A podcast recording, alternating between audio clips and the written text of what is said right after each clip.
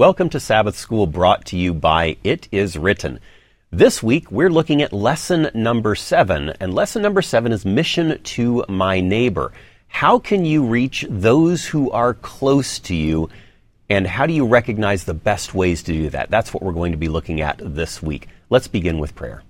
Father, we want to thank you for the opportunity that you give us once again to learn how we can better share your love with others. And we ask that you'll bless us in that today. We thank you in Jesus' name. Amen. Well, we're excited this week to have with us Doug Venn. Doug is currently serving as the assistant to the president for Adventist Possibility Ministries, but when he wrote this part of the lesson, he was the director, Global Mission Urban Center. Doug, welcome. How are you doing today? It's uh, great to be here, Eric. Fantastic. Well, we've got a really interesting subject that we're looking at this week mission to my neighbor. So we don't have to go to the far corners of the world. We don't have to have any special skills, but God brings people close to us, or there are already people within our circle of influence, and we're looking at how we can reach those individuals today. Amen. Sounds like an exciting lesson. Amen. Yeah, it's. I can't wait to get into God's Word as we look and find lessons to apply to our lives. Very good. Well, let me begin by asking this question. In the in this study, this week's study, uh, we're looking at God's mission to all people. That includes our neighbor, because our neighbor is right there in, in, many, many cases. Why does God ask us to love our neighbors? What, what is, what's the motivation there? What's that look like? Yeah. Well, what we see here is that, Eric, we are able to see the heart of God.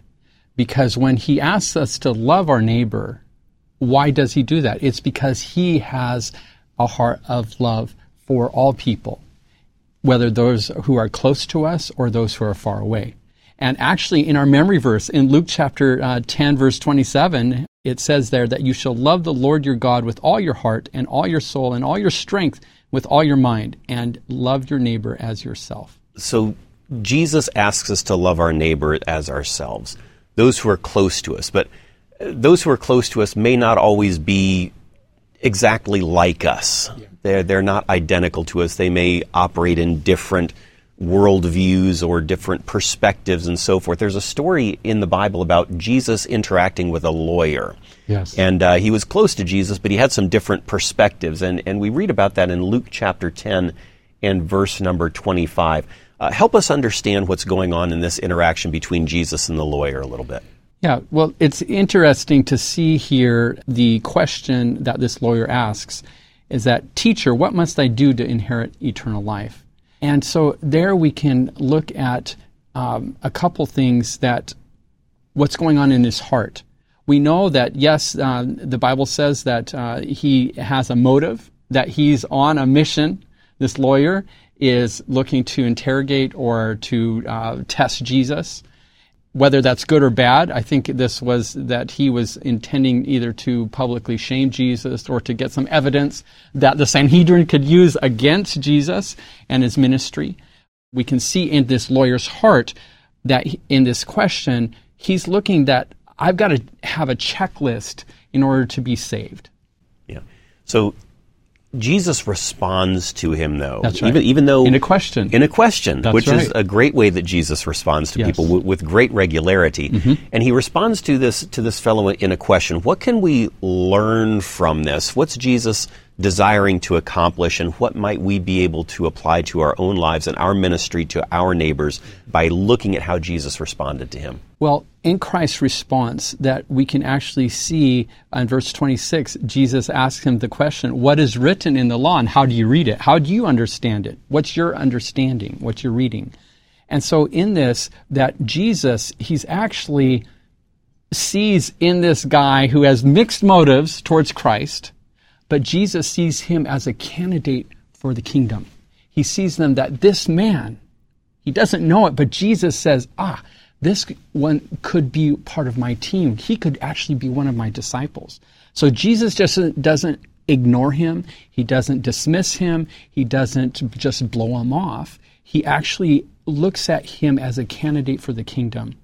And so thus we see this question that Jesus is saying, like, well, let's let's hear a little more. And that's where, like in the Apostle Paul in 1 Corinthians chapter 15, looks at how we live life There are some who, when they don't have a relationship with God, they're just like hedonistic. You know, I'm here to party, and that's, you know, the one who parties most has the best life. And because, as Paul says there, if the dead do not rise, if we don't have that anchor hope in Jesus Christ in the resurrection, then we should, as Paul says, let us eat and drink, for tomorrow we die. And so I see here that this, uh, a lesson that we can apply from Jesus Christ is that we need to be aware that we're on the edge of eternity with every conversation, with every individual that God puts into our lives. So, an example that Jesus sets for us. Mm-hmm. Let's say that we run into somebody in in our lives, our right. our neighbor, as it were, who has a very different worldview, who ha- maybe has a different, a completely different faith from our own. Mm-hmm. Uh, we'll make the assumption that we're Christians. I think it's a safe assumption, and somebody else happens to be Muslim or Hindu or or atheist or agnostic or or some other variety of Christianity that's different enough from what we believe that it's it, we're not we're not neighbors theologically, I guess is a good way to say it. Yeah. But we are we come across as what kind of lesson do you think we could learn from the way that Jesus interacted with this lawyer that we might be able to to apply to our lives as we're seeking to share our faith with somebody else? Well, as we look here, I, I, love the Bible because it answers itself. It answers this question, Eric. And so I love how when this lawyer in verse 27 gives the answer from the Old Testament that love uh, the Lord your God and love your neighbor. And Jesus then says, um, You have answered rightly, do this and you will live. And so here, the Lord Jesus is giving us example that when we encounter others, whether from other world religions or other denominations, that we need to be pointing them to God's Word. Not my opinion, not your opinion, or not the opinion of other uh, religious leaders, whether that's uh, whatever they, uh, those are uh, in, around the world, because there's different names for, for, them. It's just that we need to be able to have, uh, to point people to God's Word. And so this is what we should do. I'm reminded, though, that this isn't the first time when Jesus points, in this case, this lawyer to God's word. Because what happens with the temptation? Jesus saying, it, is written. And guess what? We're here on this with this ministry that's, of it that's what it's all about. That's yeah. right. And so, but if we even go back further in time, not just in Christ's ministry, but we can actually look that it was in the in heaven where Lucifer or Satan, he wanted the angels and the heavenly hosts to do things his way. He wanted to sing the song and he wanted uh, people, he wanted, he provided an alternative to God's government and to God's law. But yet, we can see this throughout history. Even Cain, if we go back uh, to Genesis, he brought an alternative form of worship and an alternative to uh, the sin sacrifice. Well, look what I've earned. Look what I've grown. You know, these awesome zucchini. Okay, anyway. I don't know how many of you guys, but I grew up with uh, a mom who grew zucchini, and one plant could, you know, be like a zucchini bomb we'd go as kids, go to the neighbor's house and ring the doorbell and leave, you know, three zucchinis and run. Okay, so the zucchini bomb. But anyway, here Cain has the same attitude that Lucifer had, is that I'm wanting to do life on my own. I'm wanting to handle my sin, guilt, and shame on my own. But Christ and uh, God is giving us another way that is based on His Word. It is written. It is written. Uh, even in Revelation 14, as we've just recently looked at uh, the three angels' messages, and we studied t- together, the second angel talks about how Babylon is fallen. And like a house of cards, all world religions and systems will be coming crashing down because they're not anchored on God's Word, on His grace, and on his calling for us today. And so I think those are some of the lessons that I wanted to um, apply and that we can learn from this study. Yeah. Let me ask you this. Uh, Doug, we, we're talking about the importance of, of going back to God's Word and finding it is written, and 100%, 110% agree with you. From time to time, Christians get accused of, either rightly or wrongly, it could go either way, get accused of simply wanting to share their faith, mm-hmm. to, to, to make people, to make other people Christians. Right. And uh, perhaps they get the cart a little bit ahead of the horse and want to want to share the Bible without first. It's often been said people don't care how much you know until they know how much you care. Correct. We've spoken before about Christ's method alone being the way to reach people. How how would you how would what would you suggest for somebody who's thinking I want to share my faith with somebody, but I I don't want to just come out and here's what the Bible says. It's kind of like a, we might call it an opening salvo. Um, how would you recommend that somebody maybe draw close to uh, to someone in order to have that? I don't know if I want to call it permission, but the opportunity to share what's written. Yeah. In order to do that, I think that how are we caring for one another? How are we serving? How are we showing that love in practical ways? I know in my own home, my mother-in-law, uh, she has to use a wheelchair full time. And so because of that disability, she now, we have to help her with, you know, transferring to the car and, and doing things like that. And so I don't know in your life and family, I know you have someone, you, have got to show it in a practical way. So That's how right. does that look like in your family? You know, for, for my daughter, she was born with Down syndrome. And so we have many different ways that we care for her. Uh, right. Uh, that's been from, from day one. She's, she's 16 years old now. She'll be turning 17 in a couple of weeks. So uh, we've had a, a an, an, incredible and exciting journey with her, and she gets to see Jesus in our lives yes. before we share, you know, what what is written. Right. Um, and so for us, it becomes a very practical Correct. demonstration of, of genuine Christianity. Yeah. As or, or before the sharing of the word, as yeah. it were. So for, for us, that's kind of the way that it, it, seems to work well for us. And I think that, Eric, you're onto something that uh, we can continue to explore that because I think that from God's Word, from this story, uh, we can see that it's love in action that opens the door and gives permission to share. Fantastic. We're, we're going to take a look at that love in action here in just a moment. If you're enjoying this quarter's study, and I trust that you are, I want to encourage you to pick up the companion book to this quarter's adult Sabbath School Bible study lesson, and it's called God's Mission, My Mission. Gary Krause is the author, one of several authors actually who contributed to it. And you can find this companion book at itiswritten.shop. Again, that's itiswritten.shop. Look for the book God's Mission, My Mission, and you will get so much more out of this quarter's study. I'm going to be back here in just a moment with Doug as we continue taking a look at the mission that God has given us to reach our neighbors. We'll be right back. He's been called the Father of the Faithful. Even though his life didn't always give evidence of great faith, the Bible says that Abraham was strong in faith. Join me on location in Israel for Man of Faith You'll discover lessons on faith and discover how you can be a person of real faith in the God of heaven. What is faith? The Bible says, without faith it is impossible to please God, and God's people in earth's last days are described as having faith, the faith of Jesus. Man of faith. Abraham, a flawed man, a faulty man, a man prone to make mistakes. Abraham, the Father of the faithful.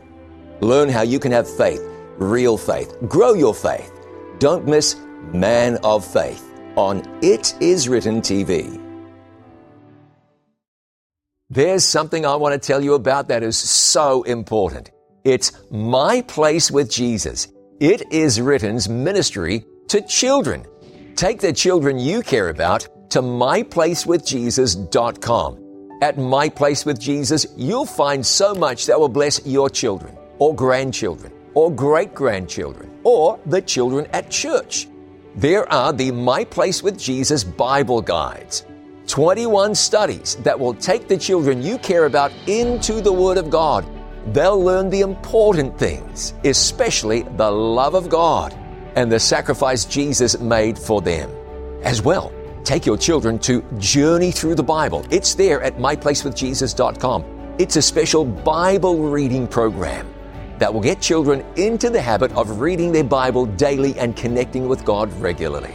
So don't forget myplacewithjesus.com from It Is Written.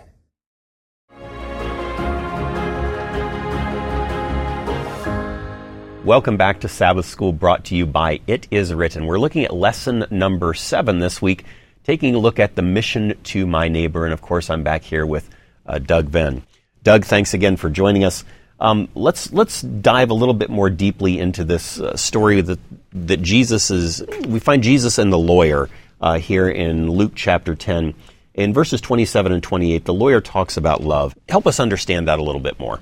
Yeah. So what we see here is that uh, the lawyer responds and gives the kind of the synthesis uh, from the Old Testament of what love looks like love to God, but also love to one another. It's, and that oftentimes is the hard part because we don't like to love each other. Uh, and that's where the lawyer in this in verse 29 he wants to justify himself because Jesus gives this answer. And notice how Jesus says, You have answered rightly. Do this and you'll live. But wanting to justify himself, uh, he said to Jesus, And who is my neighbor?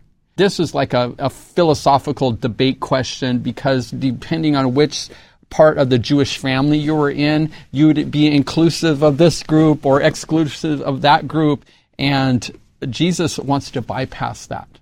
I think that he is a master and he goes for the heart. And I think that that's a, a, lesson that I want to. Sometimes I want to get into a dueling debate to say, well, actually, it, it, this is right or this is wrong. And so Jesus avoids that sword fight of theology.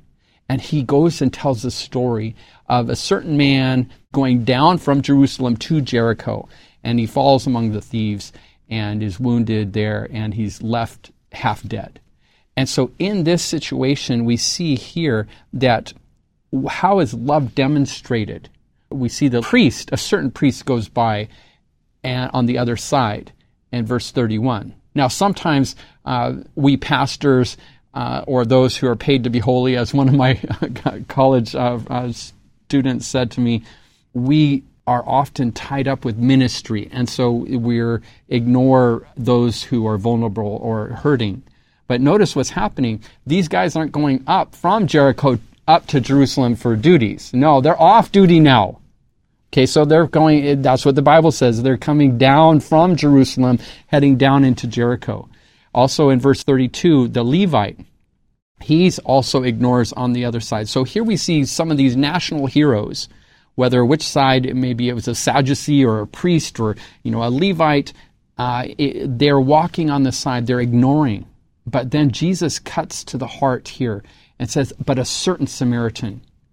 And it's like having a brother and sister. I don't know. Did you have brothers and sisters, Eric? Yes, a couple brothers. Okay, all right. So you know, I had uh, two younger sisters, and we were like fighting like cats and dogs when we were little kids. It's like mom and dad were in the car. You know, she's breathing on me, and you know the pinching and pulling a hair, and you know all of those kind of things that go on.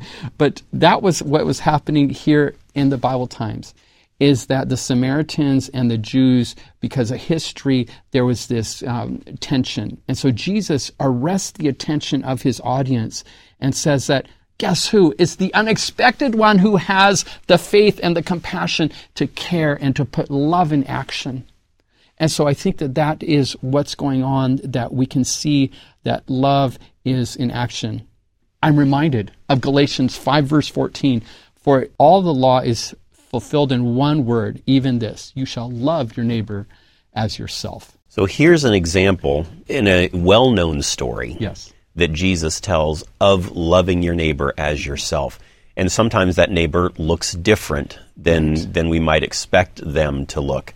Um, what else can we learn here about loving your neighbor? Anything else that you want to add to this? Yeah, I think that uh, this love actually comes in that we may be overlooking a group of individuals in society uh, who are most vulnerable. Uh, James 1:27 reminds us that pure and undefiled religion is this: before uh, God the Father uh, is to visit the orphans and the widows in their trouble and to keep oneself unspotted from the world. So that group of the orphans, the, those who've suffered spousal loss, we can see here that they also our neighbor. Your daughter with Down syndrome. How are we caring as a church, whether it's our local churches or as a global family of faith? How are we showing that love in practical ways? I think of like my mother in law. She can't, uh, even at our local church back home, there's certain places she can't gain access to because they've not made that accommodation. But it's more than just uh, ramps in, in, in her case because she's using the wheelchair. What's the accommodation in our hearts and in our minds for those who are not like us? And I think that that helps us to see that our faith has to have action. I'm reminded in James 2, we can see that there's a reflex that when we experience God's grace and love, that there's a reflex of love that goes out. When we receive God's grace, then we extend that to others. You know, James in uh, James chapter 2 verses 17 through 22, we can see that show me your faith and your works your faith moves you into action. And that's where we need to be see, uh, seeing that.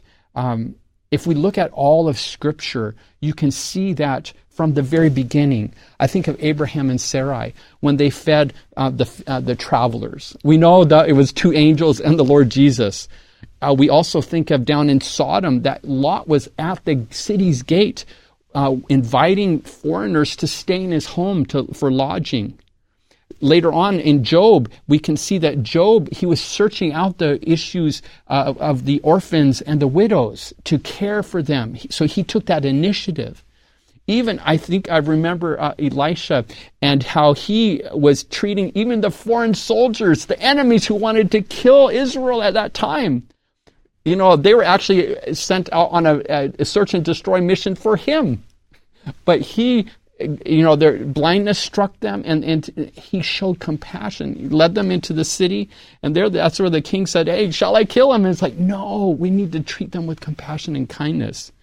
Anyway, so as a worldwide faith family, these stories and this lesson reminds me how we have this initiative of how we can care for the most vulnerable, and that's called Adventist Possibility Ministries. Share a little bit more about Adventist Possibility Ministries. Where could one learn more about it? What are some things that that it's that that ministry is seeking to to make available possible? Yeah.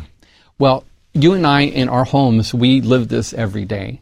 And I know there's so many around the world who maybe they're providing care for an elderly uh, parent or those who are uh, the deaf community or those who have hearing loss.